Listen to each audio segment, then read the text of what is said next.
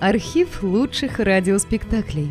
Друзья, мы обращаемся к тем, кто слушает наш канал. В последнее время канал сильно вырос и приобрел новую аудиторию. Содержать канал все сложнее. Надо обслуживать технику, хостинг, каналы связи, обеспечивать выход выпусков. Работа будет продолжена в любом случае. Выложена совсем малая часть материала. Обращаемся к вам за помощью. Будем благодарны любому пожертвованию в пользу канала. Спасибо! Реквизиты и способы связи в описании канала. «Гранатовый браслет» – радиоспектакль по одноименному рассказу Александра Ивановича Куприна.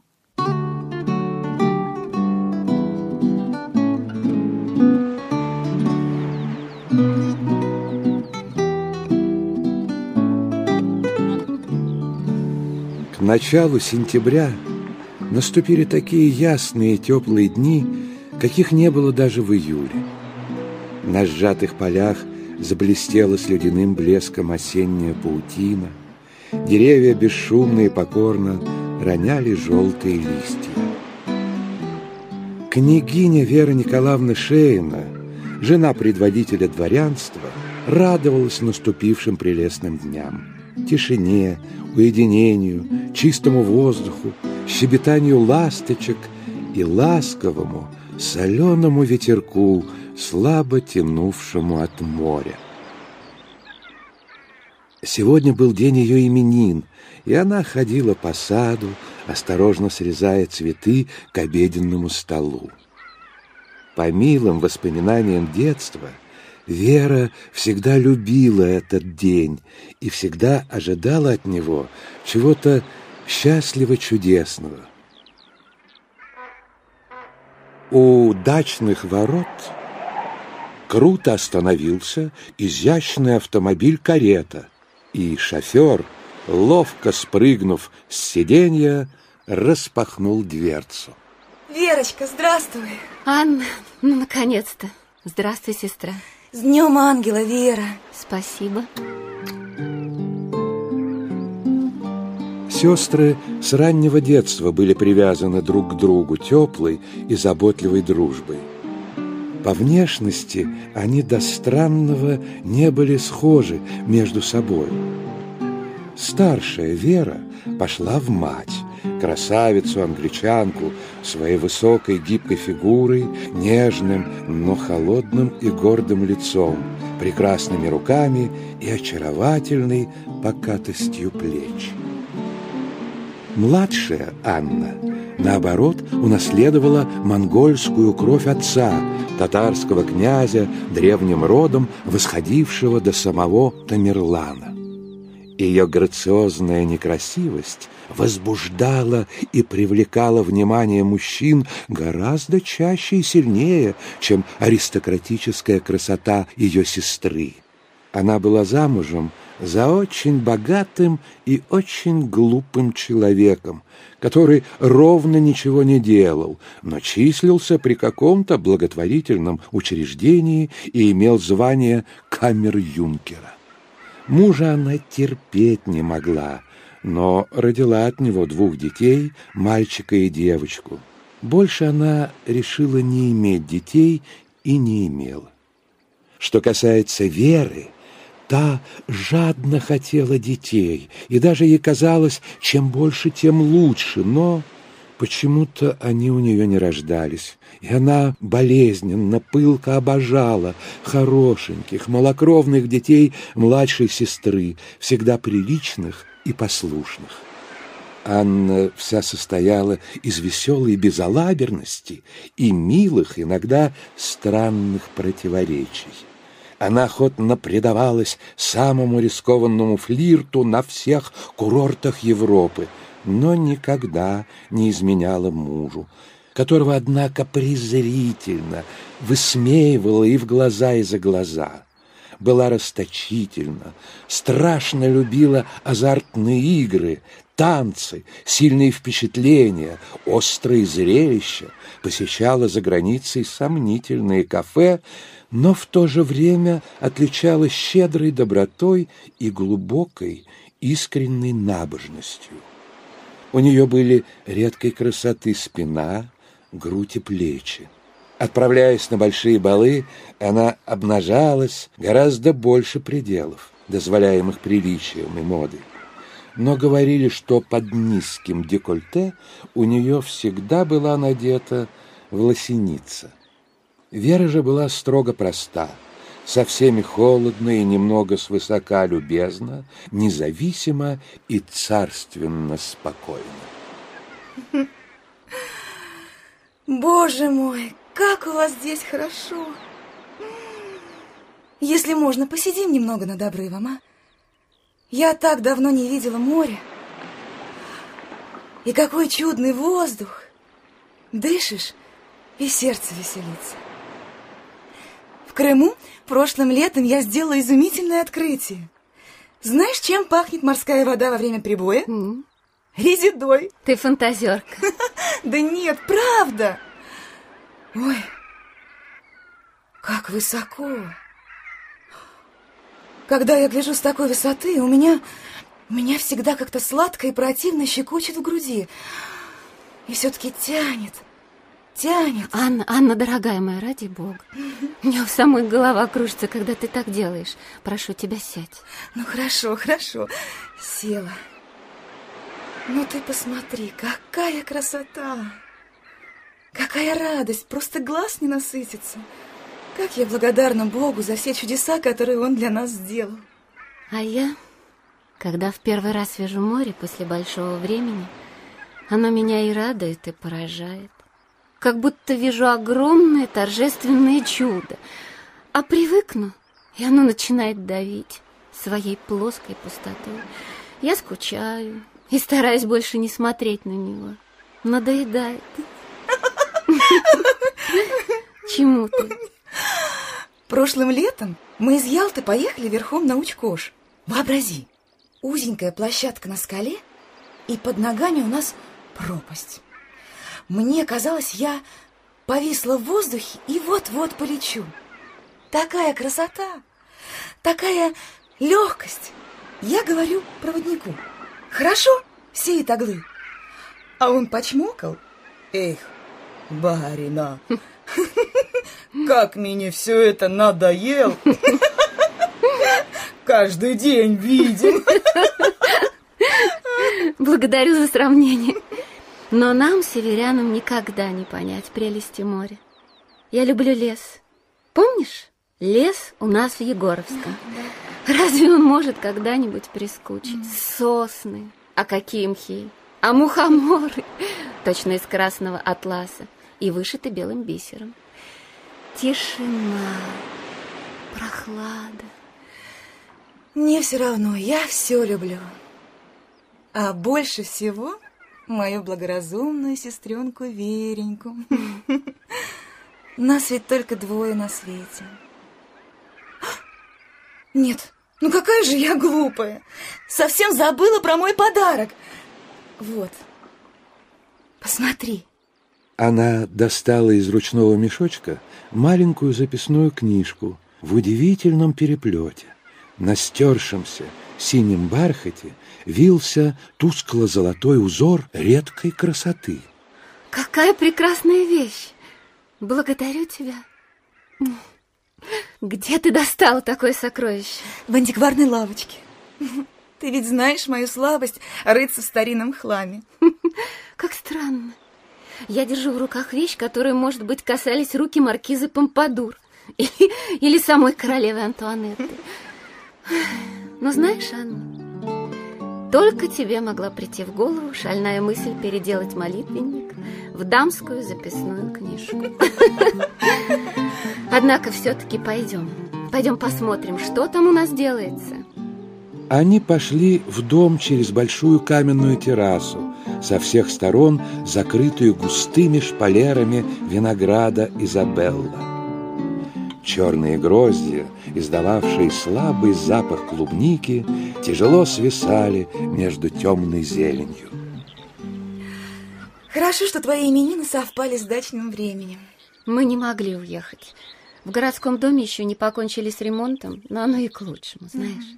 В городе пришлось бы тратиться на большой парадный обед, даже на бал, а здесь на даче можно обойтись и небольшими расходами. Да, я-то знаю, что твой князь Шейн, несмотря на видное положение в обществе, едва сводит концы с концами. Что делать? Родовое имение расстроено его предками, а жить приходится выше средств, делать приемы, благотворить, хорошо одеваться, держать лошадей. Если бы не ты, Верочка, твой Вася бы полностью разорился. Я же вижу, как ты во многом отказываешь себе. Бог с тобой, сестра. Посмотри лучше, что мне муж подарил каменинам. Вот. Какая прелесть! Серьги! Утром, уезжая в город, положил на ночной столик. Из грушевидных жемчужин.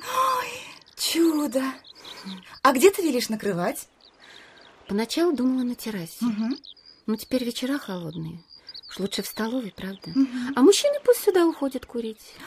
Будет кто-нибудь интересный? Еще не знаю. Муж обещал привести только самых близких знакомых. Знаю только, что будет наш дедушка. А, дедушка, милый, вот радость. Я его, кажется, сто лет не видала. Дедушкой сестры называли генерала Аносова, боевого товарища и преданного друга покойного князя Мирза Булат Тугановского. Всю нежную дружбу и любовь он после смерти князя перенес на его дочерей, которых знал еще совсем маленькими, а младшую, Анну, даже крестил. Знаешь, я вчера просто голову потеряла. Ни здесь, ни в городе ничего не достанешь. Лука отыскал где-то перепелов и мудрит там над ними. Розбив достали не дурной. Очень хорошие раки. Ну, будет и еще кое-что редкое. Сегодня утром рыбак принес морского петуха. Прям какое-то чудовище. Покажите мне морского петуха. Прямо сейчас? Ну, непременно сейчас. Ах, Аненька. Лука! Лука! Принеси нам морского петуха. Не испугаешься, сестра? Ну вот еще. После пяти часов стали съезжаться гости. Князь Василий Львович привез вдовую сестру Людмилу, знаменитую пианистку Женне Рейтер, подругу княгини Веры по Смольному институту, а также своего Шурина Николая Николаевича.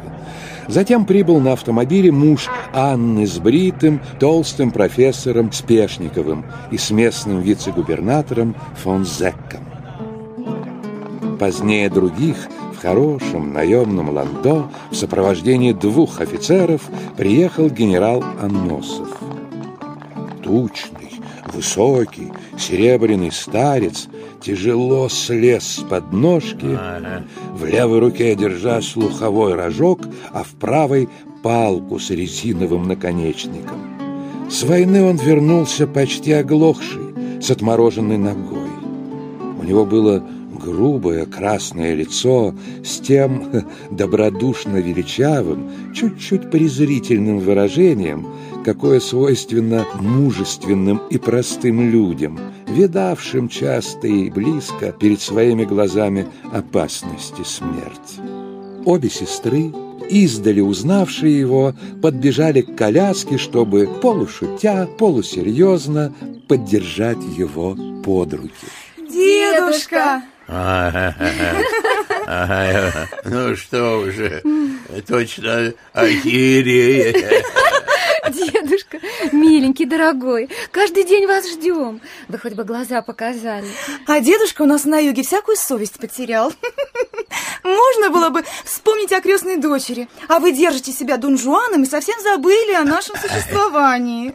Девочки, девочки, подождите, не бронитесь. Честное слово, докторишки разнесчастные все лет купали мои ревматизмы в каком-то грязном киселе и не выпускали.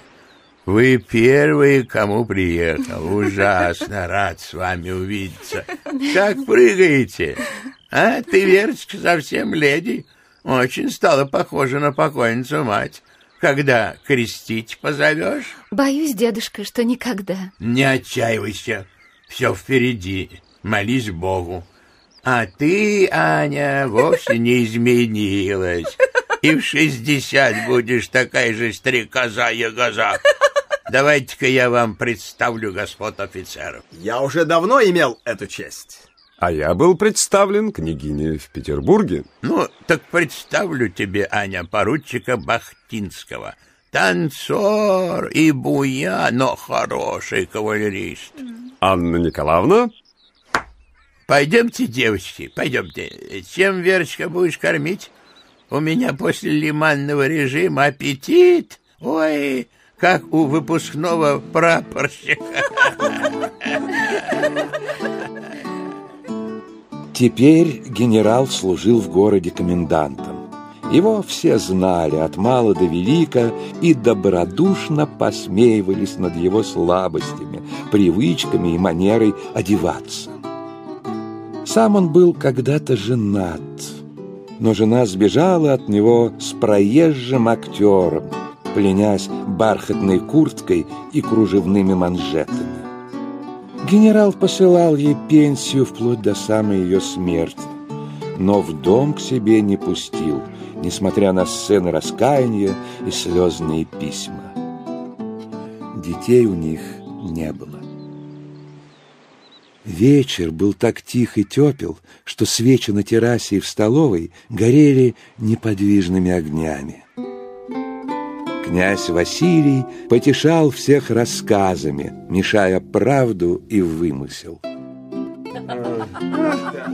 И Николай Николаевич ночью бежал по улице в одних чулках с башмаками под мышкой. На углу его задержал городовой, и после бурного объяснения князю удалось доказать, что он товарищ прокурора, а не ночной грабитель. Но свадьба с богатой и красивой дамой, увы, не случилась. Ну что ты, право, Вася, несешь? Не было этого. Ну как же не было, когда у меня вот тут рисунок есть. Князь Василий Львович, сидя за большим круглым столом, показывал гостям и Шурину домашний юмористический альбом с собственноручными рисунками. Все смеялись от души. Альбом служил как бы иллюстрацией к сатирическим рассказам князя Василия. Так, вот здесь История любовных похождений храброго генерала Аносова в Турции, Болгарии и других странах. Похоже, да? Да, безусловно. Вот снова князь Николя Булат Тугановский. Приключения в Монте-Карло. Изумительно. А вот, господа, господа, краткое жизнеописание нашей возлюбленной сестры Людмилы Львовны. Вася, Вася, Вася, Вася, Вася. Часть первая, детство, ребенок рос, его назвали Лима. Неправда, Вася. Меня никто никогда не называл Лимой. Часть вторая, часть вторая, первая любовь. Кавалерийский юнкер подносит девице Лиме на коленях стихотворение собственного изделия. Там есть, господа, господа, там есть поистине жемчужной красоты строки. Твоя прекрасная нога, явление страсти неземной. Вот и подлинное изображение ноги. И ноги у меня совершенно не такие. А здесь, а здесь юнкер склоняет невинную Лиму к побегу из родительского дома. Вот здесь самое бегство, а это вот критическое положение.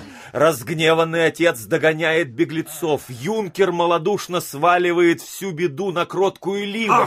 Ты там все пудрилось, час лишней проворонья, и вот за нами вслед ужасная погоня. Как хочешь с ней разделывайся ты, а я бегу. Куда? В кусты. Василий Львович, да у вас определенно талант. Нарисовано как натурально? Да очень похоже. Ну, смешил. У меня такие руки. Пора шампанского. Когда у шейных собирались близкие знакомые, то после обеда обыкновенно играли в покер, так как сестры до смешного любили азартные игры.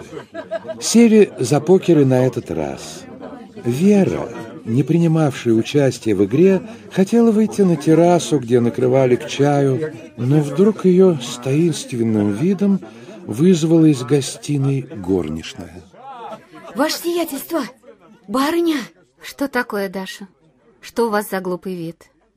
И что такое вы вертите в руках? Даша положила на стол небольшой квадратный предмет, завернутый аккуратно в белую бумагу и перевязанный розовой ленточкой. Я, ей-бог, не виновата, ваше сиятельство. Он пришел и сказал... Кто такой он? Красная шапка, ваше сиятельство, послиный. И что же? Пришел на кухню и положил вот это на стол. «Передайте, — говорит, — вашей барыне, но только, — говорит, — в ихние собственные руки. Я спрашиваю, от кого?» А он говорит, здесь все обозначено, и с теми словами убежал. Подите и догоните его. Никак не догонишь, ваше сиятельство. Он приходил в середине обеда. Я только вас не решалась обеспокоить, ваше сиятельство. Полчаса времени будет. Ну, хорошо, идите. Угу. Она разрезала ножницами ленту. Под бумагой оказался небольшой ювелирный футляр красного плюша. Вера подняла крышечку и увидела втиснутый в черный бархат овальный золотой браслет, а внутри его бережно сложенную записку. Она быстро развернула бумажку, почерк показался ей знакомым, но, как настоящая женщина, она отложила записку, чтобы посмотреть на браслет. Он был с наружной стороны весь сплошь покрытый небольшими старинными гранатами. Посередине браслета возвышались, окружая маленький зеленый камешек, пять прекрасных гранатов величиной с горошину. Когда Вера случайным движением повернула браслет перед огнем электрической лампочки, в них загорелись густо красные живые огни. Хм. Точно кровь. С неожиданной тревогой Вера развернула письмо, написанное мелко, великолепно каллиграфическим почерком. Ваше сиятельство, глубоко уважаемая княгиня Вера Николаевна, почтительно поздравляю вас с светлым и радостным днем вашего ангела, я осмеливаюсь припроводить вам мое скромное верноподданническое подношение. Ах! Это тот. Я бы никогда не позволил себе преподнести вам что-либо выбранное мной лично. Для этого у меня нет ни права, ни тонкого вкуса и, признаюсь, ни денег. Впрочем, Впрочем полагаю, что и на всем свете не найдется сокровища, достойного украсить сокровища, вас. достойного украсить вас. Но этот браслет принадлежал еще моей прабабке, а последнее по времени его носила моя покойная матушка. Посередине между большими камнями вы увидите один зеленый. Это весьма редкий сорт граната, зеленый гранат.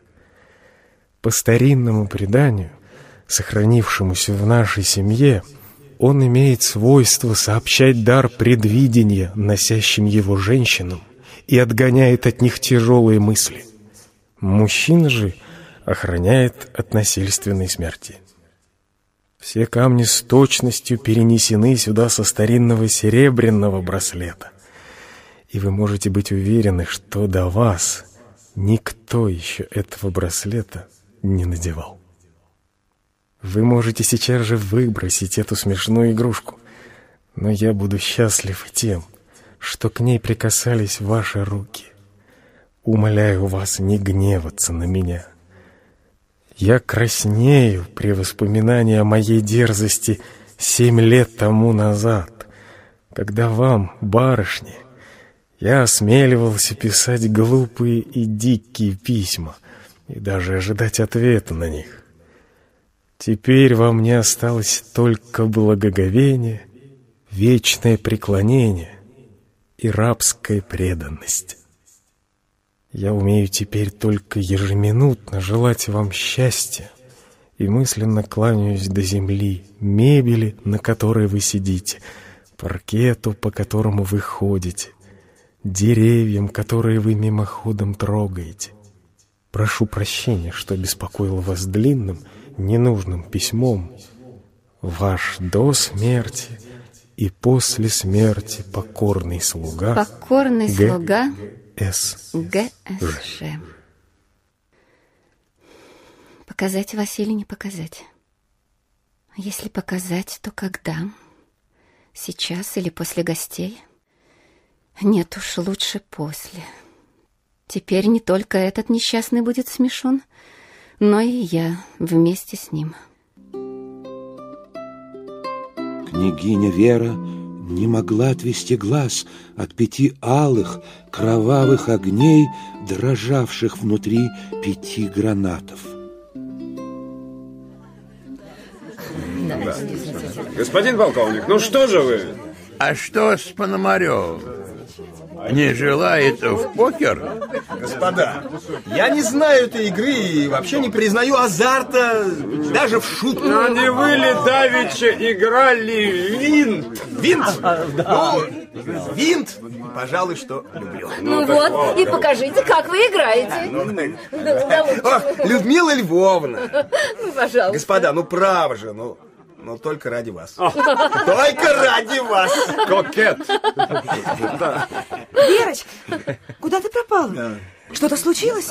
Нет-нет, все идет как будто хорошо. Не знаю только, чем занять Спешникова, вице-губернатора и этого немца. Составь для них винт.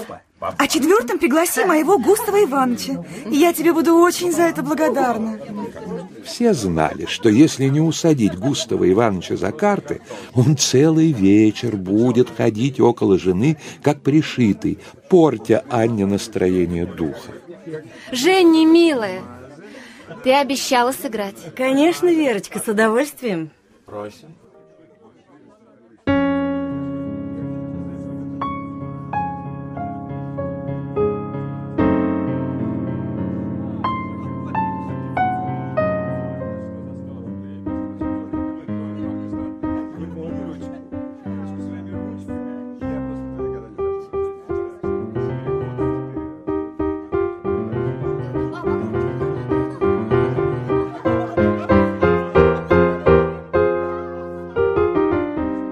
Теперь вечер потек ровно, без принуждения, оживленно.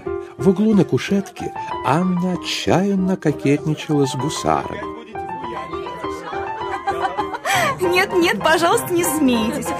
Вы, конечно, считаете за труд лететь, сломя голову впереди эскадрона. Но посмотрите и на наш труд. Мы только что покончили с лотереей, а впереди еще концерт в пользу недостаточных интеллигентных тружениц, а там еще белый бал. На котором, надеюсь, вы не откажете мне в мазурке? Благодарю. Но самое мое больное место – наш приют для порочных детей. О, это должно быть что-то очень смешное. И вам не совестно смеяться над такими вещами?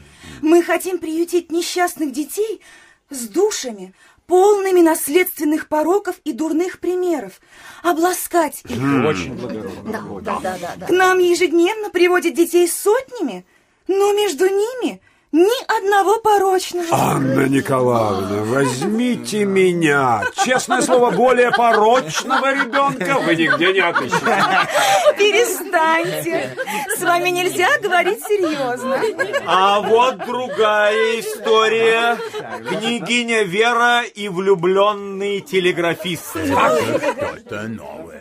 Эта трогательная поэма только иллюстрирована цветными карандашами. Текст еще изготовляется. Я еще этого не видел. Последний выпуск. Свежая новость книжного рынка. Вася, Вася, лучше не нужно. Начало относится к временам доисторическим. В один прекрасный майский день девица Вера получает письмо с целующимися голубками на заголовке. В письме пылкое признание в любви, прекрасная блондина, твой взгляд, как ядовитый змей, впился в мою истерзанную душу и так далее. В конце подпись. По роду оружия я бедный телеграфист. Не смею открывать моей фамилии, она слишком неприлична. Подписываюсь только начальными буквами ППЖ. Прошу отвечать мне в почтам до востребования. Вот здесь, господин господа, и портрет телеграфиста. Сердце Веры пронзено. Ой, покажите. Ну вот, вот сердце, вот стрела. Телеграфист. Но как благонравная девица, она показывает письмо почтенным родителям, а также своему другу детства и жениху, красивому молодому Васе Шейну, то есть мне. Молодец. Вася, рыдая, возвращает Вере обручальное кольцо. Знай, Вера, телеграфисты коварны. Для них доставляет наслаждение обмануть фальшивыми чувствами неопытную жертву и насмеяться над ней. А что же потом? Проходит полгода. Вера выходит замуж за красивого Васю, но телеграфист не забывает ее. Вот, переодевшись трубочистом, он проникает в будуар княгини Веры. Вот следы, как видите, на коврах и подушках. Вот он в сумасшедшем доме. А вот постригся в монахи. Но каждый день неуклонно посылает Вере страстные письма.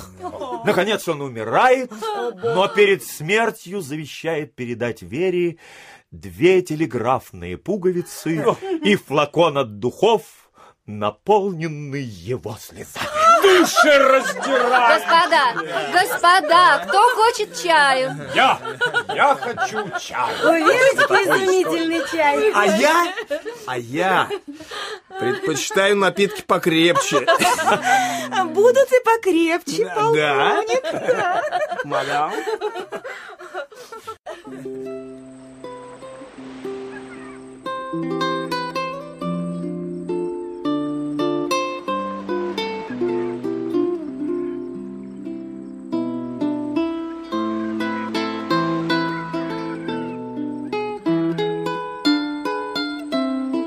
Осенний закат догорел. Погасла последняя багровая полоска на краю горизонта. Уже не стало видно ни земли, ни деревьев, ни неба. Только над головой большие звезды дрожали своими ресницами среди черной ночи. Ночные бабочки бились о стеклянные колпаки свечей. Цветы белого табака в палисаднике запахли острее из темноты и прохлады. Гости частью разъехались. Оставшиеся сидели на террасе.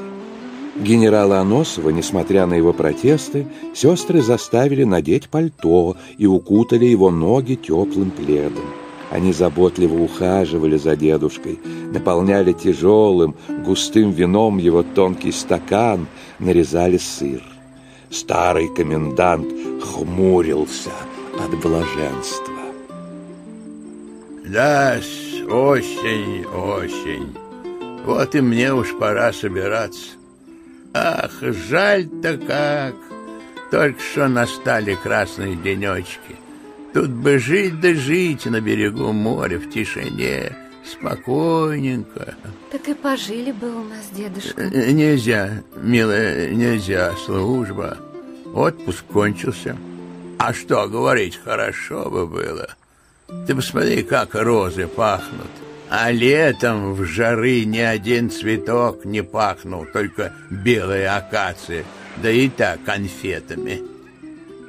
Вера вынула из вазочки две маленькие розы, розовую и карминную, и вдела их в петлицу генеральского пальто.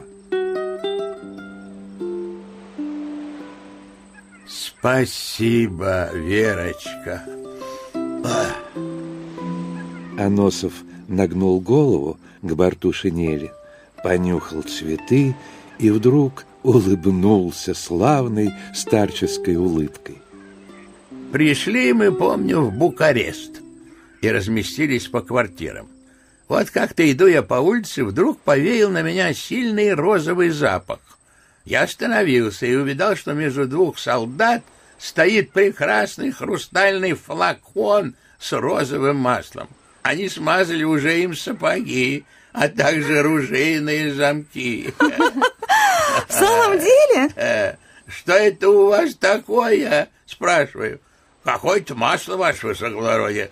Клали его в кашу, да не годится, так и дерет рот, а пахнет оно хорошо. Я дал им целковый, и они с удовольствием отдали мне его.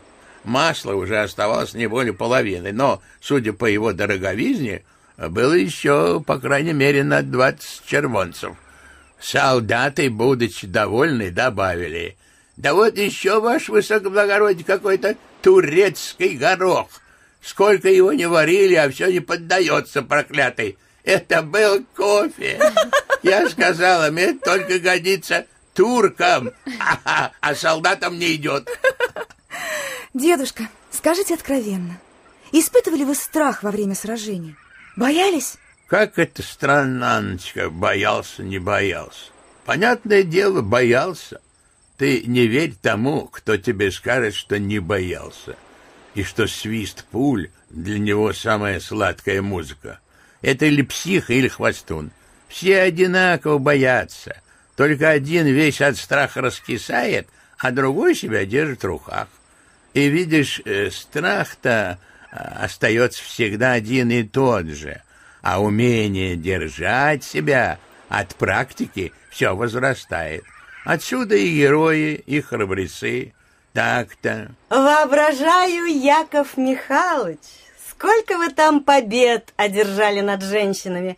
Вы, должно быть, с молоду очень красивы были. Жени, наш дедушка и теперь красавец. Красавцем не был, но и мной тоже не брезговали. Вот в этом же Букаресте был очень трогательный случай. Когда мы в него вступили, то жители встретили нас на городской площади с пушечной пальбою, отчего пострадало много окошек.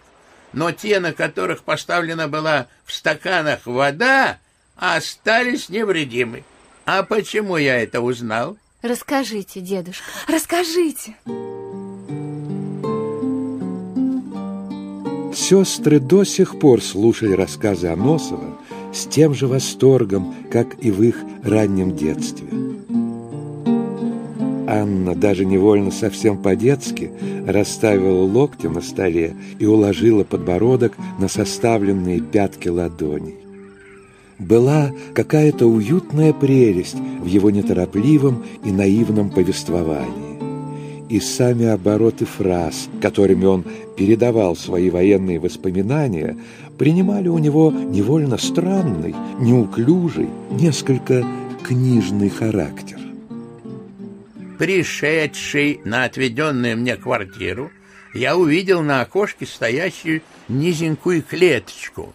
На клеточке была большого размера хрустальная бутылка с прозрачной водой – а в ней плавали золотые рыбки, и между ними сидела на примосточке канарейка. Ага, канарейка в воде. Это меня удивило, но, осмотрев, увидел, что в бутылке дно широко и вдавлено глубоко в середину, так что канарейка свободно могла влетать туда и сидеть. После чего осознался сам себе, что я очень недогадлив. Вошел я в дом и вижу прехорошенькую болгарочку. Я предъявил ей квитанцию на постой и, кстати, уж спросил, почему у них целые стекла после канонады. Она мне объяснила, что это от воды, а также объяснила и про канарейку. До чего я был несообразителен. И вот среди разговора взгляды наши встретились, между нами пробежала искра, подобная электрической, и я почувствовал, что влюбился сразу, пламенно и бесповоротно. Но ведь вы все-таки объяснились с ней потом? Ага, а, ну, конечно, объяснились, но только без слов. Это произошло так. Дедушка, надеюсь, вы не заставите нас краснеть? Нет, нет, нет, роман был самый приличный. Однажды во время танцев вечером при освещении месяца я вошел в сенцы, куда скрылась и моя болгарочка. Да. Увидев меня, она стала притворяться, что перебирает сухие лепестки роз, которые, надо сказать, тамошние жители собирают целыми мешками. Но я обнял ее, прижал к своему сердцу и несколько раз поцеловал. Да, С тех пор каждый раз, когда являлась луна на небе со звездами, спешил я к возлюбленной моей, и все денные заботы на время забывал с нею. Когда же последовал наш поход из тех мест, мы дали друг другу клятву вечной взаимной любви и простились навсегда. И все? Ой. А чего же вам больше-то?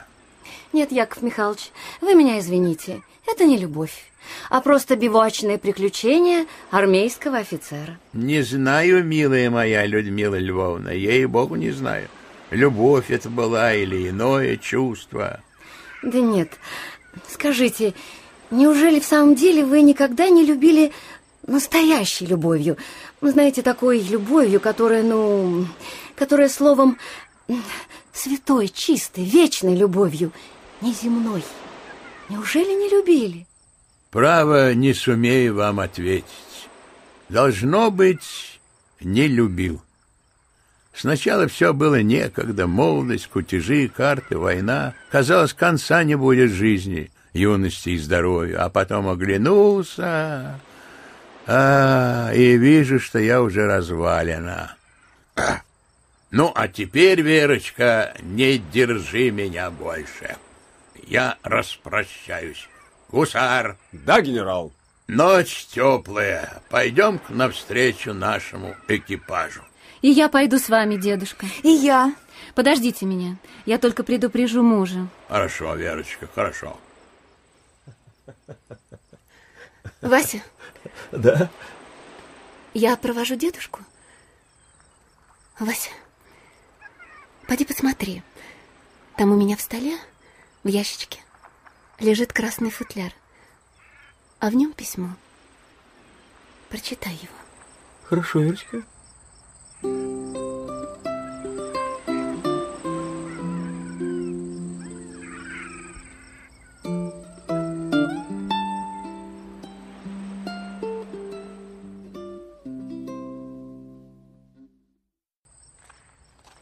Анна с Бахтинским шли впереди.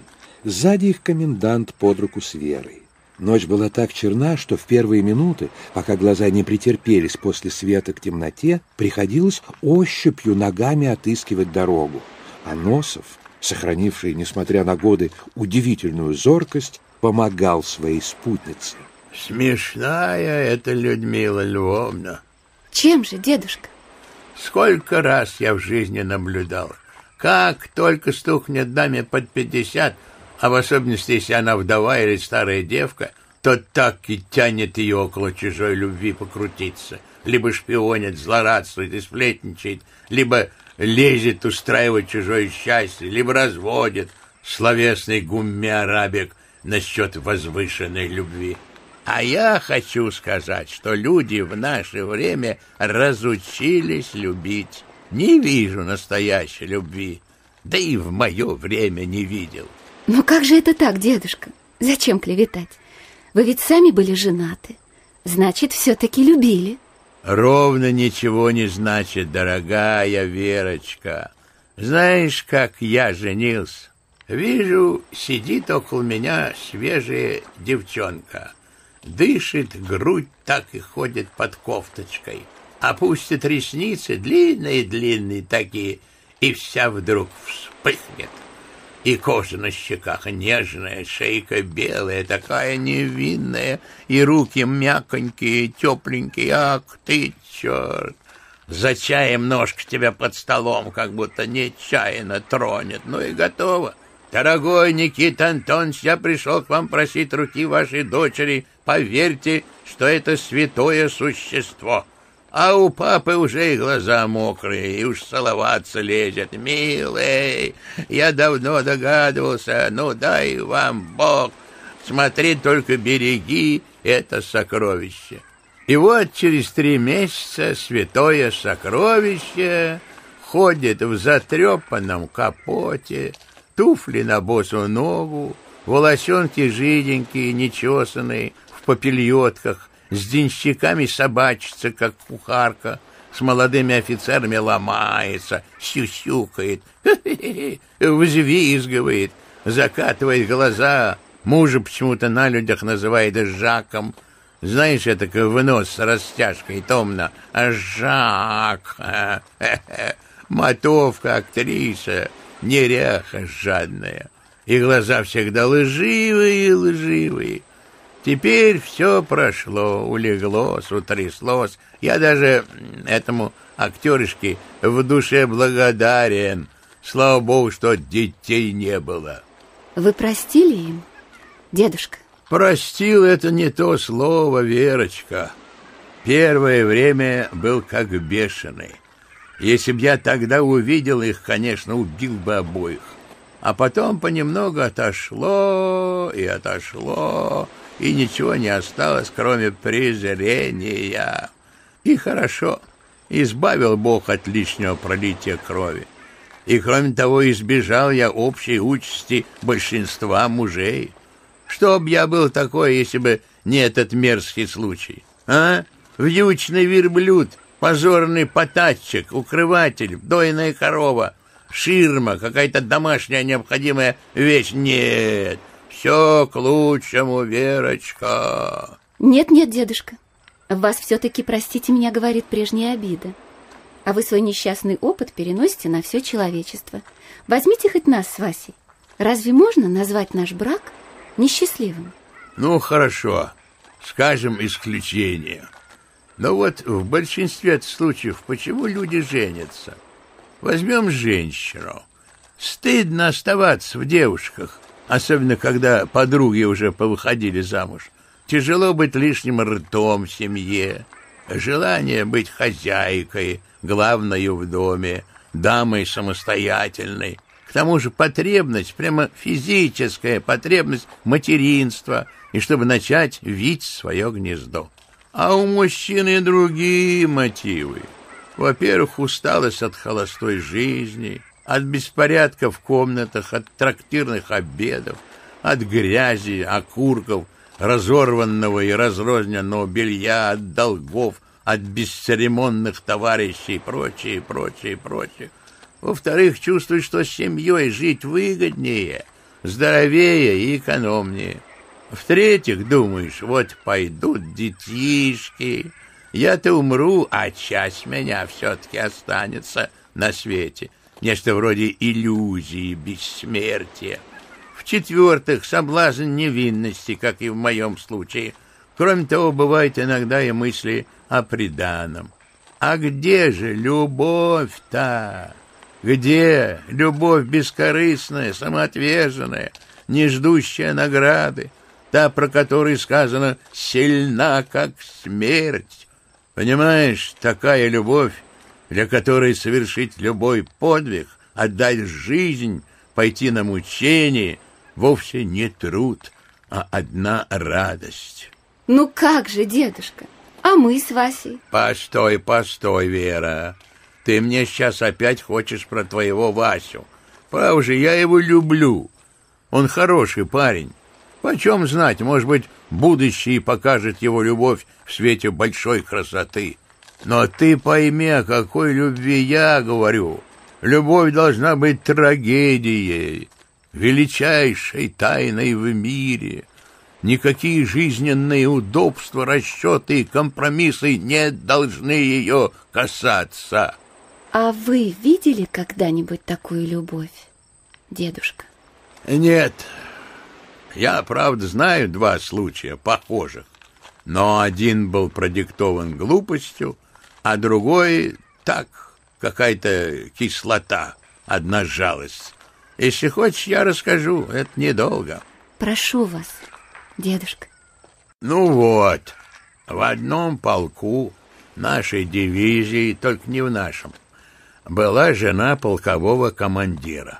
Рожа, я тебе скажу, Верочка, преестественная, костлявая, рыжая, длинная, худущая, ротастая.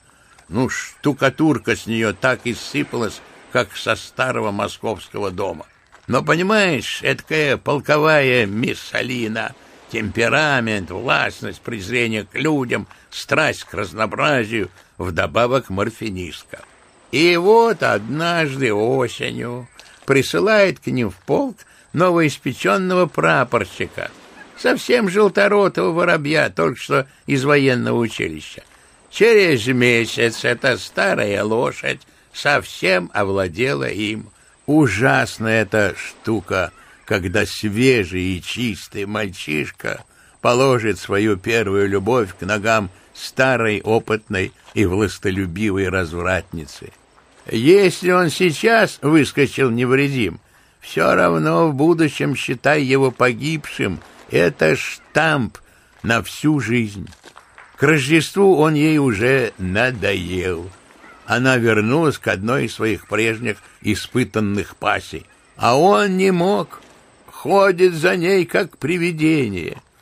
Ревновал он ее ужасно. Говорят, целые ночи простаивал под ее окнами. И вот однажды весной устроили они в полку какую-то маевку или пикник. Обратно возвращались ночью пешком по полотну железной дороги. Вдруг навстречу им идет товарный поезд. И вот только что паровозные огни поравнялись с компанией, она вдруг шепчет на ухо прапорщику. «Вы все говорите, что любите меня, а ведь если я вам прикажу, вы, наверное, под пояс не броситесь». А он, ни слова не ответив, бегом и под поезд. Он-то, говорят, верно рассчитал, как раз между передними и задними колесами. Так бы его аккуратно пополам и перерезало но какой-то идиот вздумал его удерживать и отталкивать. Да не осилил. Прапорщик как уцепился руками за рельсы, так ему обе кисти и оттяпало. Ох, какой ужас! Пришлось прапорщику оставить службу. И пропал человек самым подлым образом. Стал попрошайкой, замерз где-то на пристани в Петербурге. А Другой случай был совсем жалкий. И такая же женщина была, как и первая, только молодая и красивая, очень и очень нехорошо себя вела. Ну, на что уж мы легко глядели на эти домашние романы, но даже и нас коробило. А муж ничего, все знал, все видел и молчал. Друзья намекали ему, а он только руками отмахивался. «Оставьте, оставьте, не мое дело, не мое дело. Пусть только Леночка будет счастлива». Такой олух! Под конец сошлась она накрепко с поручиком Вишняковым, субальтерном из ихней роты. Так втроем и жили в двумужественном браке. Точно это самый законный вид супружества. А тут наш полк двинули на войну. Наши дамы провожали нас, провожала и она. И право даже смотреть было совестно. Хотя бы для приличия взглянула разок на мужа. Нет, повесилась на своем поручике, как черт на сухой вербе, и не отходит. На прощание, когда мы уже уселись в вагоны и поезд тронулся, так она еще мужу вслед бесстыдница крикнула Помни же, береги Володю. Если что-нибудь с ним случится, уйду из дому и никогда не вернусь, и детей заберу. Ты, может быть, думаешь, что этот капитан был какая-нибудь тряпка, размазня, стрекозиная душа? Ничуть. Он был храбрым солдатом. Под зелеными горами он шесть раз водил свою роту на турецкий редут и у него от двухсот человек осталось только четырнадцать. Дважды раненый, он отказался идти на перевязочный пункт. Вот он был какой! Солдаты на него Богу молились. Но она велела. Его Леночка ему велела. И он ухаживал за этим трусом и лодырем Вишняковым, за этим трутнем Безмедовым. Как нянька, как мать, на ночлегах под дождем в грязи он укутывал его своей шинелью, ходил вместо него на саперные работы, а тот отлеживался в землянке или играл в штос. Ей-богу, хотя и грех вспоминать, но все обрадовались, когда узнали, что Вишняков скончался в госпитале от тифа. Ну а женщин? Дедушка, женщин, вы встречали любящих? О, конечно, Верочка. Я даже больше скажу. Я уверен, что почти каждая женщина способна в любви на самый высокий героизм. Пойми, она целует, обнимает, отдается, и она уже мать. Для нее, если она любит, любовь заключает весь смысл жизни, всю вселенную. Но вовсе не она виновата в том, что любовь у людей приняла такие пошлые формы и снизошла просто до какого-то житейского удобства, до маленького развлечения. Виноваты мужчины, в 25 лет присыщенные, с цыплячьими телами и заячьими душами, неспособные к сильным желаниям, героическим поступкам, к нежности, обожанию перед любовью. Говорят, что раньше все это бывало. А если и не бывало, то разве не мечтали и не тосковали об этом лучшие умы и души человечества, поэты, романисты, музыканты, художники? Я на днях читал историю Машеньки Леско и кавалера де Грие. Веришь ли, слезами обливался. Ну скажи же, моя милая, по совести, разве каждая женщина в глубине своего сердца не мечтает о такой любви, единой, всепрощающей, на все готовой, скромной и самоотверженной? О, конечно, конечно, дедушка. А раз ее нет, женщины мстят. Помяни мое слово, что лет через тридцать женщины займут в мире неслыханную власть. Они будут попирать нас, мужчин, как презренных, низкопоклонных рабов. Их сумасбродные прихоти и капризы станут для нас мучительными законами. И все от того, что мы целыми поколениями не умели преклоняться и благоговеть перед любовью. Это будет месть. Знаешь закон? Сила действия равна силе противодействия. Ах, скажи мне, Верочка, если только тебе не трудно, что это за история с телеграфистом, о котором рассказывал сегодня князь Василий? Что здесь правда и что выдумка по его обычаю? Разве вам интересно, дедушка? Как хочешь, Вера. Если тебе неприятно... Да вовсе нет. Я расскажу. Это, очевидно, какой-то безумец. Он начал преследовать меня своей любовью еще за два года до замужества. Я ни разу не видела его. И не знаю его фамилии. Он только писал мне и в письмах подписывался Г.С.Ж. Однажды он обмолвился, что служит в каком-то казенном учреждении, маленьким чиновником. О телеграфии он не упоминал ни слова. Очевидно, он постоянно следил за мной, потому что в письмах точно указывал, где я бывала на вечерах, как была одета. Однажды я письменно... Кстати, не проболтайтесь, дедушка, об этом нашем. Никто из них не знает. Ах, Верочка, могла бы об этом и не просить. Спасибо. Так вот, я попросила его не утруждать меня больше своими любовными излияниями. С тех пор он замолчал о любви и стал писать лишь изредка, на Пасху, на Новый год и в день именин. И вот сегодня я получила от него посылку и письмо. И Вера дословно передала генералу странное письмо своего таинственного обожателя.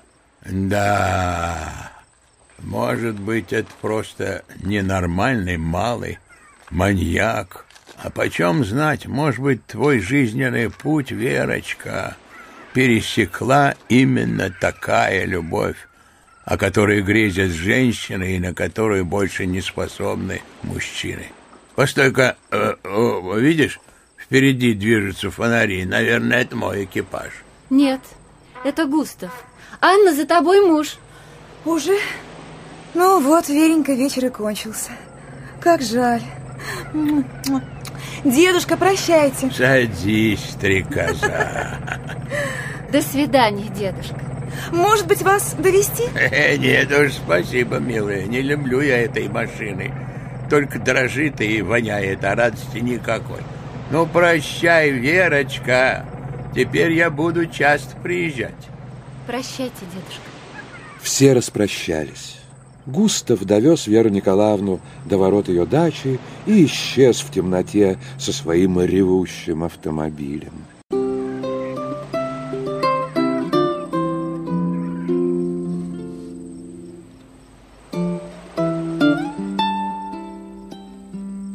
Княгиня Вера с неприятным чувством поднялась на террасу и вошла в дом. Еще издали, услышав громкий голос брата Николая и увидев его высокую фигуру, сновавшую из угла в угол. Василий Львович сидел у ломберного стола, наклонив свою большую светловолосую голову. Я давно настаивал, чтобы прекратить эти дурацкие письма. Еще Вера за тебя замуж не выходила, я уверял, что вы тешитесь ими, как ребятишки, видя в них только смешное. Вот, кстати, и сама Вера. Мы, Верочка, говорим сейчас с Василием Львовичем об этом твоем ППЖ. Я нахожу эту переписку дерзкой и пошлой. Переписки вовсе не было, писал лишь он один. Я извиняюсь за выражение. А я не понимаю, Николай. Почему ты называешь его моим? Он такой же мой, как и твой. Хорошо. Еще раз извиняюсь. Я хочу только сказать, что его глупостям надо положить конец. Дело, по-моему, переходит за те границы, где можно смеяться и рисовать забавные рисуночки. Поверьте, я волнуюсь только о добром имени Веры, и о твоем, Василий Львович. Ну, это ты, кажется, уж слишком хватил, Коля. Может быть, может быть. Но вы легко рискуете попасть в смешное положение. Не вижу, каким способом. Вообрази себе, что этот идиотский браслет останется у нас. Или мы его выбросим, или подарим Даше. Тогда, во-первых, ППЖ может хвастаться своим знакомым, что княгиня Вера Николаевна Шеина принимает его подарки. А во-вторых, первый же случай поощрит его к дальнейшим подвигам. Завтра он присылает кольцо с бриллиантами, послезавтра жемчужное колье, а там, глядишь, сядет на скамью подсудимых за растрату, а князья Шейны будут вызваны в качестве свидетелей. Милое положение. Нет-нет, браслет надо непременно отослать обратно. Да-да, и как можно скорее. Но как? Как это сделать? Ведь мы не знаем ни имени, ни фамилии, ни адреса. О, это совсем пустое дело. Нам известны инициалы этого. ННЖ. Как его, Вера? ГСЖ. Вот и прекрасно.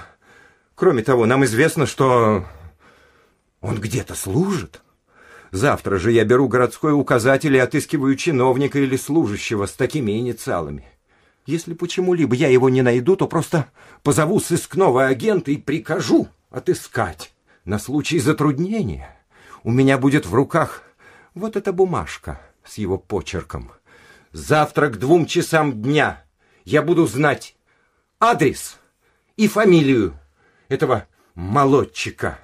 И завтра же мы возвратим ему его сокровища и примем меры, чтобы он уже больше никогда не напоминал нам о своем существовании. И что ты думаешь сделать? Что?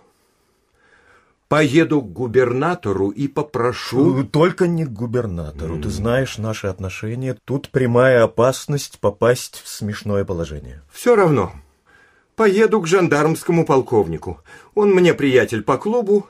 Пусть вызовет этого Ромео. Фи, через жандармов. Вера права. Лучше в это дело посторонних не мешать. Пойдут сплетни. Лучше уж я сам пойду к этому юноше. Хотя бог его знает, может быть, ему 60 лет. Вручу ему браслет и прочитаю хорошую нотацию. Тогда и я с тобой, ты слишком мягок. Предоставь мне с ним поговорить. А теперь, друзья мои, вы извините меня, если я пойду к себе. Едва на ногах держусь, а мне надо просмотреть два дела. Мне почему-то стало жалко этого несчастного. Жалеть его нечего. Если бы такую выходку с браслетом и письмами позволил себе человек нашего круга, то князь Василий послал бы ему вызов. А если бы он этого не сделал, то сделал бы я.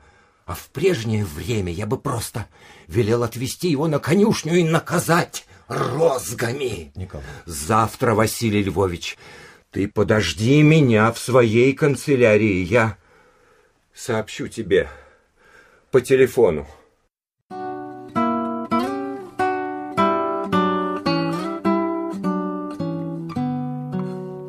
Заплеванная лестница пахла мышами, кошками, керосином и стиркой. Перед шестым этажом князь Василий Львович остановился. Подожди немножко. Да я дышусь. Ах, Коля, не следовало бы этого делать. Они поднялись еще на два марша. На лестничной площадке было так темно, что Николай Николаевич должен был два раза зажигать спички, пока не разглядел номера квартиры. На его звонок отворила дверь полная, седая, сероглазая женщина в очках с немного согнутым вперед, видимо, от какой-то болезни туловищем. Господин Желтков, дома? Женщина тревожно забегала глазами от глаз одного мужчины к глазам другого и обратно. Приличная внешность обоих, должно быть, успокоила ее. Дома? Прошу. Первая дверь налево. Войдите. Князь и Николай Николаевич вошли. Комната была очень низка, но очень широка и длинна, почти квадратной формы. Два круглых окна, совсем похожих на пароходные иллюминаторы, еле-еле ее освещали. Да и вся она была похожа на кают-компанию грузового парохода. Вдоль одной стены стояла узенькая кровать, вдоль другой очень большой широкий диван, покрытый истрепанным, прекрасным тыкинским ковром. Посредине стол, накрытый цветной малороссийской скатертью. Лица хозяина сначала не было видно, он стоял спиною к свету и в замешательстве потирал руки. Он был высок ростом, худощав, с длинными пушистыми мягкими волосами. Если не ошибаюсь, господин Желтков. Желтков? Очень приятно. Позвольте представиться. Он сделал по направлению к Тугановскому два шага с протянутой рукой. Но в тот же момент, точно не замечая его приветствия, Николай Николаевич обернулся к Шейну. Я тебе говорил, что мы не ошиблись. Худые нервные пальцы Желткова забегали по борту коричневого короткого пиджачка, застегивая и расстегивая пуговицы. Наконец он с трудом произнес, указывая на диван и неловко кланяясь. Прошу покорно, Садитесь. Теперь он стал весь виден, очень бледный, с нежным девичьим лицом, с голубыми глазами и упрямым детским подбородком с ямочкой посередине. Лет ему должно быть было около тридцати-тридцати пяти. Мерси. Мы к вам всего только на несколько минут. Это князь Василий Львович Шейн, губернский предводитель дворянства. Моя фамилия Мирза Булат Тугановский. Я товарищ прокурора. Дело, о котором мы будем иметь честь говорить с вами, одинаково касается и князя, и меня. Или, вернее, супруги князя, а моей сестры. Желтков, совершенно растерявшись, опустился вдруг на диван и снова предложил им сесть, но, должно быть, вспомнил, что безуспешно предлагал им это раньше. Вскочил, подбежал к окну, теребя волосы, и вернулся на прежнее место. И опять его дрожащие руки забегали, теребя пуговицы, щепля светлые рыжеватые усы, трогая без нужды лицо. Я к вашим услугам, ваше сельство. Во-первых, позвольте возвратить вам вашу вещь. Она, конечно, делает честь вашему вкусу, но мы очень просили бы вас, чтобы такие сюрпризы больше не повторялись. Про простите, я, я сам знаю, что очень виноват. Может, позвольте стаканчик чаю? Видите ли, господин Желтков, я очень рад, что нашел в вас порядочного человека, джентльмена, способного понимать с полуслова. И я думаю, что мы договоримся сразу. Ведь, если я не ошибаюсь, вы преследуете княгиню Вер Николаевну уже около семи-восьми лет. Да. И мы до сих пор не принимали против вас никаких мер. Хотя, согласитесь, это не только можно было бы, а даже и нужно было бы сделать. Не правда ли? Да. Да. Да. Но последним вашим поступком, именно присылкой этого вот самого гранатового браслета, Хм. вы переступили те границы, где кончается наше терпение. Понимаете? Кончается.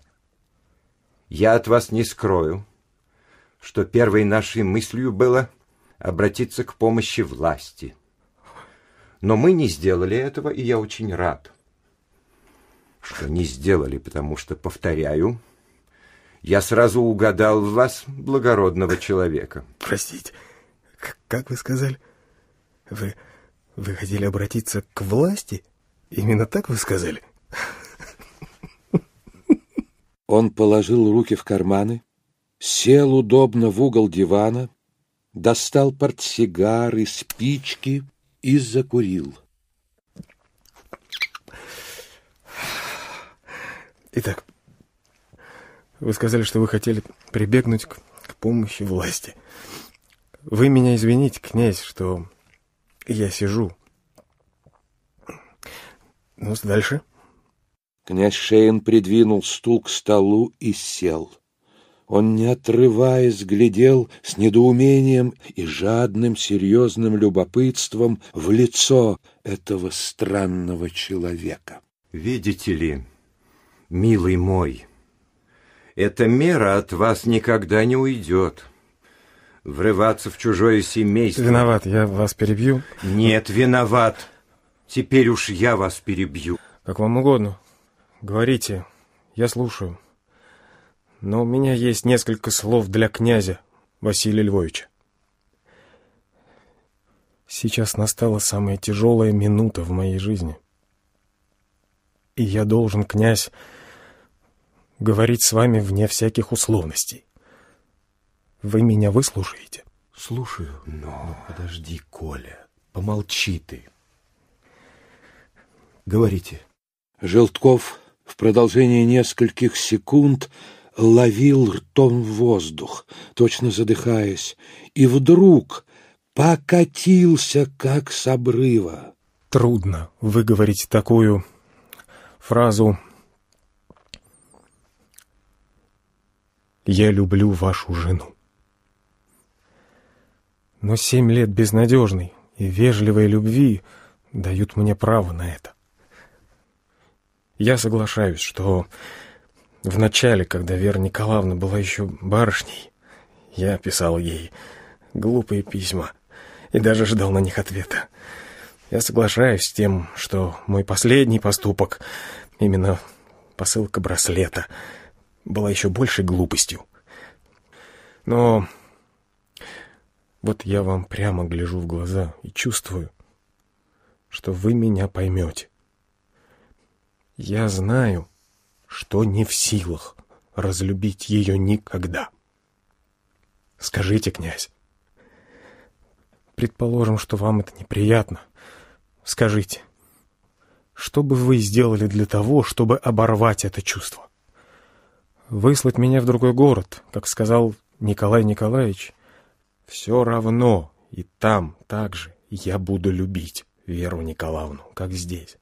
Заключить меня тюрьму, но и там я найду способ дать ей знать о моем существовании. Остается только одно — смерть. Вы хотите? Я приму ее в какой угодно форме. Мы вместо дела разводим какую-то мелодекламацию. Вопрос очень короток. Вам предлагают одно из двух. Либо вы совершенно отказываетесь от преследования княгини Веры Николаевны, либо, если на это вы не согласитесь, мы примем меры, которые нам позволяют наше положение, знакомство и так далее. Василий Львович, вы позволите мне отлучиться на 10 минут? Я от вас не скрою, что пойду говорить по телефону с княгиней Верой Николаевной. Уверяю вас, что все, что возможно будет вам передать, я передам. Идите. Вася, помилуй, так нельзя. Так положительно нельзя. Я тебя предупреждал, что всю деловую часть разговора я беру на себя.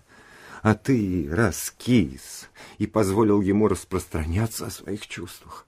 Я бы это сделал в двух словах. Подожди, подожди, сейчас все это объяснится.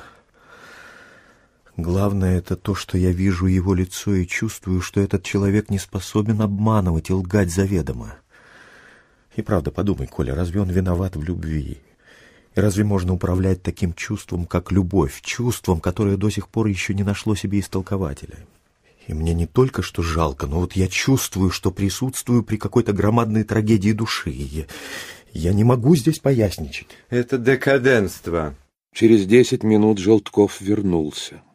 Глаза его блестели и были глубоки, как будто наполнены непролитыми слезами. И видно было, что он совсем забыл о светских приличиях, о том, кому, где надо сидеть, и перестал себя держать джентльменом. И опять с больной, нервной чуткостью это понял князь Шейн. Я готов. И завтра вы обо мне ничего не услышите. Я как будто умер для вас. Но одно условие. Это я вам говорю, князь Василий Львович. Видите ли, я растратил казенные деньги. Вот. И мне как-никак приходится из этого города бежать. Вы позволите мне написать еще последнее письмо княгине Вере Николаевне? Нет, если кончил, так кончил. Никаких писем. Хорошо, пишите.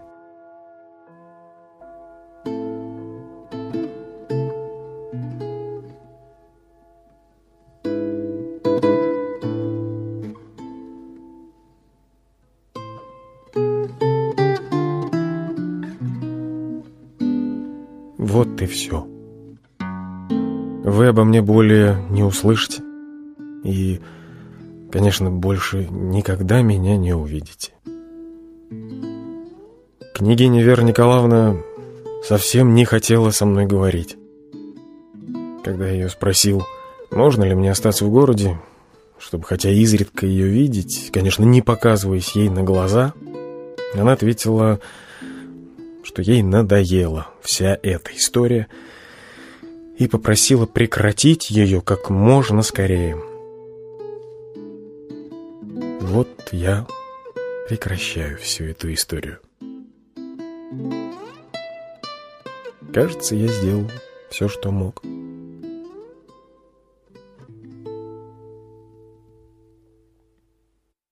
Вечером, приехав на дачу, Василий Львович передал жене очень точно все подробности свидания с Желтковым. Он как будто бы чувствовал себя обязанным сделать это. Вера хотя была встревожена, но не удивилась и не пришла в замешательство. Ночью, когда муж пришел к ней в постель, она вдруг сказала ему, повернувшись к стене, «Оставь меня. Я знаю, что этот человек убьет себя».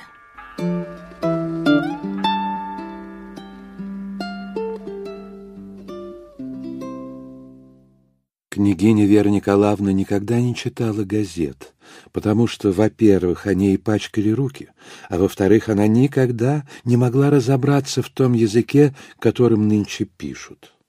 Но судьба заставила ее развернуть как раз тот лист и натолкнуться на тот столбец, где было напечатано. Загадочная смерть. Вчера вечером, около семи часов, покончил жизнь самоубийством чиновник контрольной палаты Г.С. Желтков. Судя по данным следствия, смерть покойного произошла по причине растраты казенных денег. Так, по крайней мере, самоубийца упоминает в своем письме. Ввиду того, что показаниями свидетелей установлена в этом акте его личная воля, решено не отправлять труп в анатомический театр. Я это знала. Почему я предчувствовала это? Именно этот трагический исход. И что это было? Что это было? Любовь или сумасшествие? Целый день она ходила по цветнику и по фруктовому саду. Беспокойство, которое росло в ней с минуты на минуту, как будто не давало ей сидеть на месте. И все ее мысли были прикованы к этому неведомому человеку, которого она никогда не видела и вряд ли когда-нибудь увидит, к этому смешному ППЖ. Ей вдруг вспомнились слова Аносова. Почем знать? Может быть, твой жизненный путь пересекла настоящая, самоотверженная, истинная любовь. В шесть часов пришел почтальон.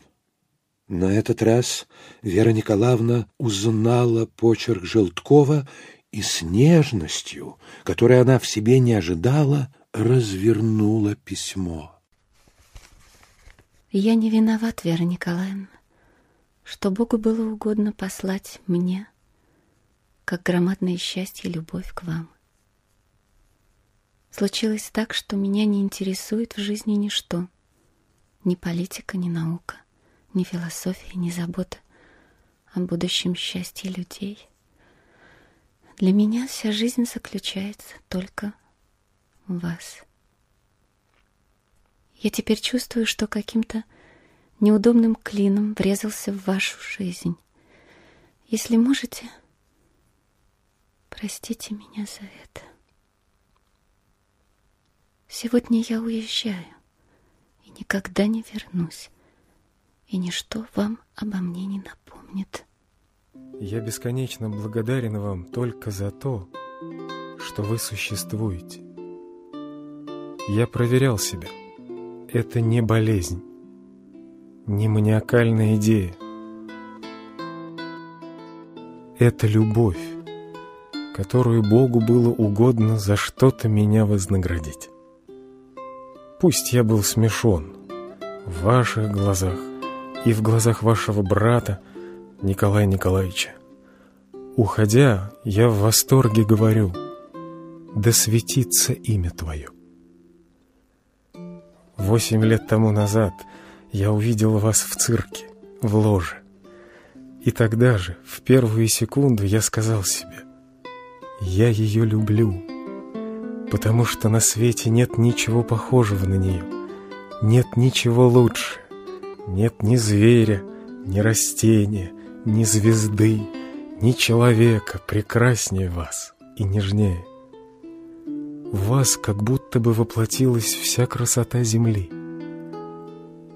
Подумайте, что мне нужно было делать? Убежать в другой город? Все равно сердце было всегда около вас, у ваших ног. Каждое мгновение дня заполнено вами, мыслью о вас, мечтами о вас, сладким бредом. Я очень стыжусь и мысленно краснею за мой дурацкий браслет — ну что ж, ошибка. Воображаю, какое он впечатление произвел на ваших гостей. Через десять минут я уеду. Я успею только наклеить марку, опустить письмо в почтовый ящик, чтобы не поручать этого никому другому. Вы это письмо сожгите. Я вот сейчас затопил печку и сжигаю все самое дорогое, что было у меня в жизни. Ваш платок, который я, признаюсь, украл. Вы его забыли на стуле, на балу, в благородном собрании. Вашу записку. Ох, как я ее целовал. Ею вы запретили мне писать вам. Программу художественной выставки, которую вы однажды держали в руке и потом забыли на стуле при выходе. Кончено. Я все отрезал. Но все-таки думаю и даже уверен, что вы обо мне вспомните. Если вы обо мне вспомните, то я знаю, что вы очень музыкальны. Я вас видел чаще всего на бетховенских квартетах. Так вот, если вы обо мне вспомните, то сыграйте или прикажите сыграть сонату де дур номер два, опус второй. Я не знаю, как мне кончить письмо. От глубины души благодарю вас за то, что вы были моей единственной радостью в жизни, единственным утешением, единой мыслью. Дай Бог вам счастья, и пусть ничто временное, житейское не тревожит вашу прекрасную душу. Целую ваши руки. Г. С. Ж. Она пришла к мужу с покрасневшими от слез глазами и вздутыми губами и показала письмо. Я ничего от себя не хочу скрывать. Но я чувствую, что в нашу жизнь мешалось что-то ужасное. Вероятно, вы с Николаем сделали что-нибудь не так, как нужно. Я... Я не сомневаюсь в искренности этого человека, и даже больше я не смею разбираться в его чувствах к тебе. Он умер? Да, умер. Я скажу, что он любил тебя, а вовсе не был сумасшедшим. Я не сводил с него глаз и видел каждое его движение, каждое изменение его лица, и для него не существовало жизни без тебя. Мне... Мне казалось, что я присутствую при громадном страдании, от которого люди умирают, и даже почти понял, что передо мною мертвый человек. Понимаешь, Вера, я не знал, как себя держать, что мне делать. Вот что, Васенька, тебе не будет больно? если я поеду в город и погляжу на него? Нет-нет, Вера, пожалуйста, прошу тебя, я сам поехал бы, но только Николай испортил мне все дело. Я боюсь, что буду чувствовать себя принужденным. Вера Николаевна оставила свой экипаж за две улицы до Лютеранской. Она без большого труда нашла квартиру Желткова. Навстречу ей вышла сероглазая старая женщина, очень полная, в серебряных очках, и так же, как вчера, спросила. «Кого вам угодно?» «Господина Желткова». Должно быть ее костюм, шляпа, перчатки и несколько властный тон произвели на хозяйку квартиры большое впечатление. Она разговорилась. «Пожалуйста, Пожалуйста, вот первая дверь налево. Э, но там сейчас... Он, он так скоро ушел от нас. Ну, ну, скажем, растрата. Ну, сказал бы мне об этом. Вы знаете, какие наши капиталы, когда отдаешь квартиры в наем холостякам — но какие-нибудь шестьсот-семьсот рублей я бы могла собрать и внести за него.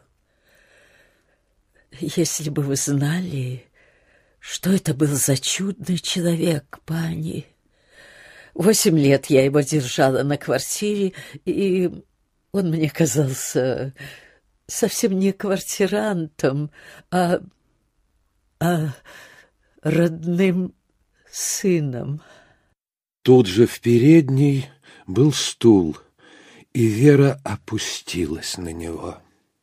Я друг вашего покойного квартиранта.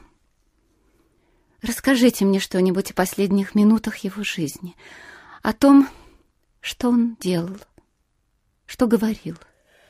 Пани, к нам пришли два господина и очень долго разговаривали. Потом он объяснил, что ему предлагали место управляющего в экономии. Потом пан Ежий побежал до телефона и вернулся такой веселый. Затем эти два господина ушли, а он сел и стал писать письмо. Потом пошел и опустил письмо в ящик. А потом мы слышим, будто бы из детского пистолета выстрелили. Ну, мы никакого внимания не обратили. Да, в семь часов он всегда пил чай. Лукерья, прислуга, приходит и стучится. Он не отвечает. Потом еще раз, еще раз. И вот э, должны были взломать дверь, а он уже мертвый. Расскажите мне что-нибудь о браслете. А, браслет. Я и забыла. Почему вы знаете? Он перед тем, как написать письмо, пришел ко мне и сказал, «Вы католичка?» Я говорю, «Католичка?» Тогда он говорит, «У вас есть милый обычай». Так он сказал, «Милый обычай» вешать на изображение матки Боски кольца, ожерелья, подарки. Так вот, исполните мою просьбу.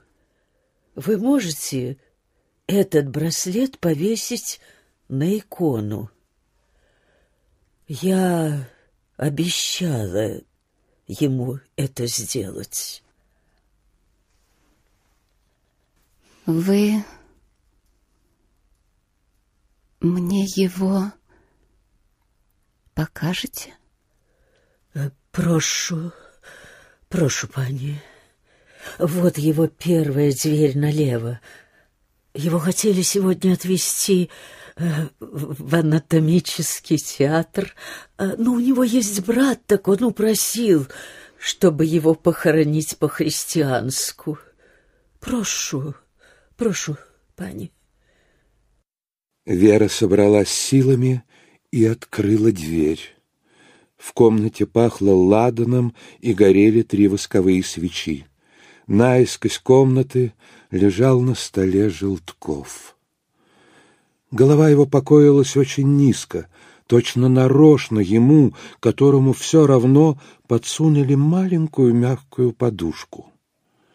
Глубокая важность была в его закрытых глазах и губы улыбались блаженно и безмятежно, как будто бы он перед расставанием с жизнью узнал какую-то глубокую и сладкую тайну, разрешившую всю его человеческую жизнь. «Если прикажете, пани, я уйду?» «Да, я потом вас позову».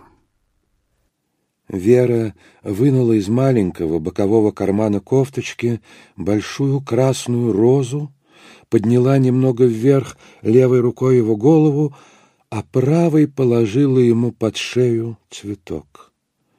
В эту секунду она поняла, что та любовь, о которой мечтает каждая женщина, прошла мимо нее. Она вспомнила слова генерала Аносова о вечной, исключительной любви, почти пророческие слова. И, раздвинув в обе стороны волосы на лбу мертвеца, она крепко сжала руками его виски и поцеловала его в холодный, влажный лоб долгим, дружеским поцелуем. Когда она уходила, хозяйка квартиры обратилась к ней. Пани, я вижу, что вы не как все другие, не, не из любопытства только. Покойный пан Желтков перед смертью сказал мне, если случится, что я умру, и придет поглядеть на меня какая-нибудь дама, то скажите ей, что у Бетховена самое лучшее произведение. Он даже нарочно записал мне это. Вот, вот поглядите. Покажите.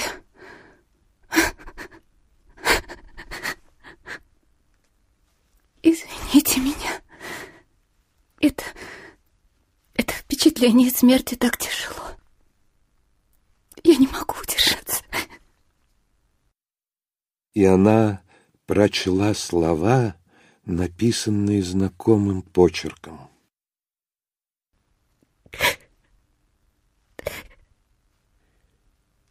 Людвиг ван Бетховен.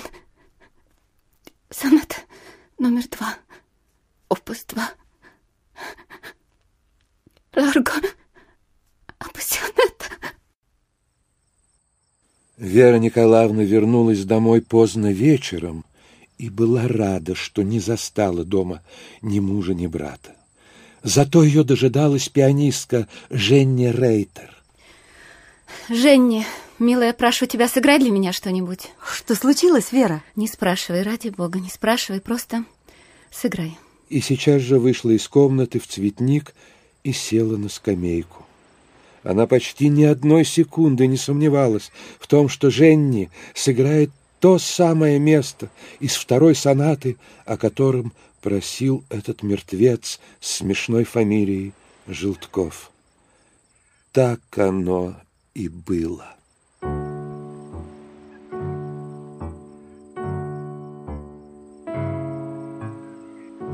Она узнала с первых аккордов это исключительное, единственное по глубине произведение. И душа ее как будто бы раздвоилась. Она единовременно думала о том, что мимо нее прошла большая любовь, которая повторяется только один раз в тысячу лет. Вспомнила слова генерала Аносова и спросила себя, почему этот человек заставил ее слушать именно это бетховенское произведение и еще против ее желания.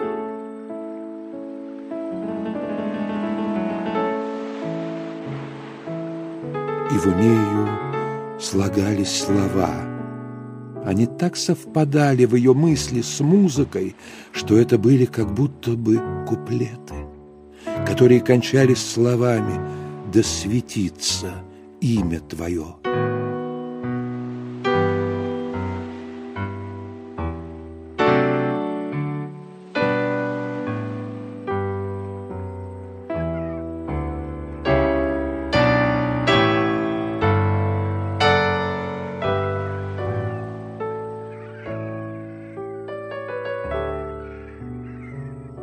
Вот сейчас я вам покажу в нежных звуках жизнь, которая покорно и радостно обрекла себя на мучение, страдания и смерть.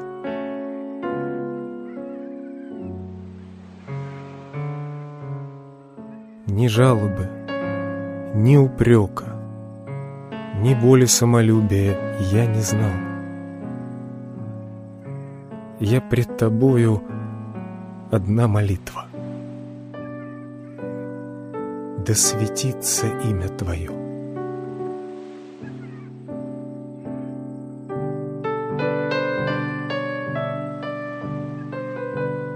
Да, я предвижу страдания, кровь и смерть.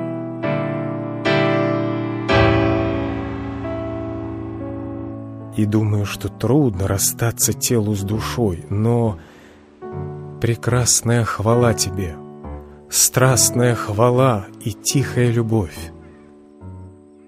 Да светится имя Твое. Вспоминаю каждый Твой шаг, улыбку, взгляд, звук Твоей походки. Сладкой грустью, тихой, прекрасной грустью обвеяны мои последние воспоминания. Но я не причиню тебе горя. Я ухожу один, молча. Так было угодно Богу и судьбе. Да светится имя Твое. В предсмертный печальный час я молюсь только Тебе.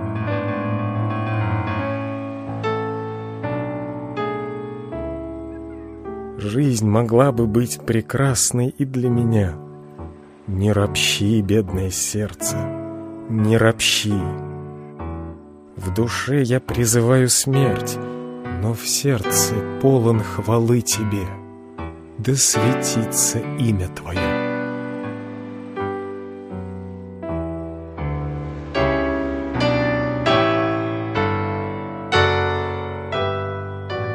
Те люди, которые окружали тебя, все вы не знаете, как ты была прекрасна!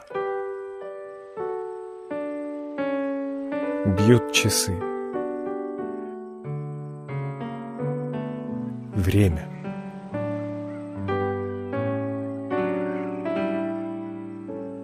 И умирая,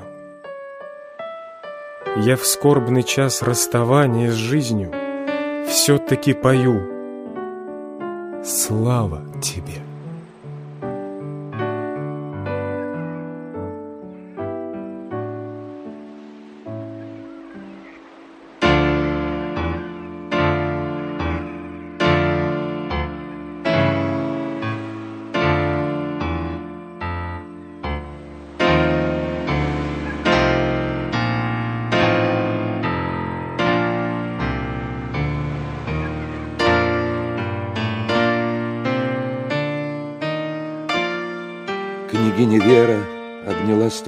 Акации, прижалась к нему и плакала. Дерево мягко сотрясалось. Налетел легкий ветер, и, точно сочувствуя ей, зашелестел листьями. Острее запахли звезды табака. И в это время удивительная музыка, будто бы подчиняясь ее горю, продолжала. Успокойся. Успокойся, дорогая. Успокойся. Ты обо мне помнишь? Помнишь? Ты ведь моя единая и последняя любовь. Успокойся. Я с тобой. Подумай обо мне, и я буду с тобой, потому что мы с тобой любили друг друга только одно мгновение — но навеки. Ты обо мне помнишь? Помнишь? Помнишь? Вот я чувствую твои слезы. Успокойся. Мне спать так сладко. Сладко. Сладко.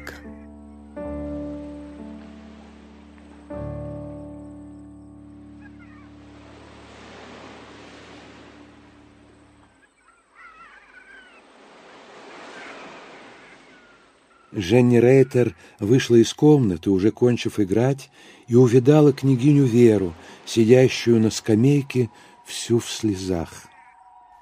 Что с тобой, Верочка? Нет, нет. Он меня простил теперь. Все хорошо. Все хорошо.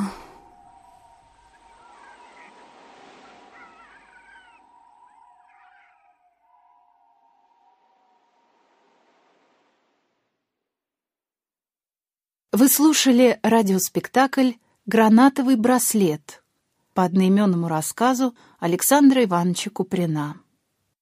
Роли исполняли от автора народный артист России Геннадий Бортников, Вера, заслуженная артистка России Светлана Рябова.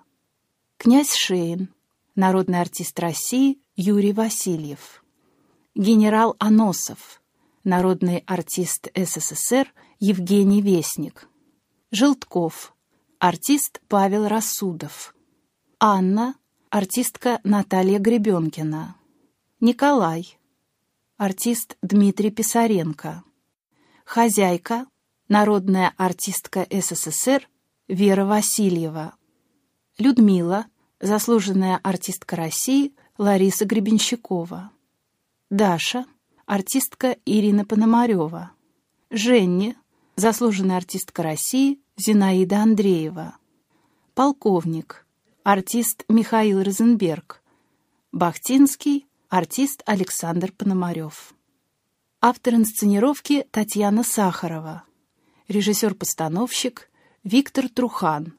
Звукорежиссер Галина Засимова. Ассистент режиссера Михаил Розенберг. Редактор Наталья Шолохова. В спектакле прозвучала русская гитарная музыка XIX века, а также «Лярго апассионато» из второй сонаты Людвига ван Бетховена. Некоммерческое учреждение культуры «Слово» театральный фонограф.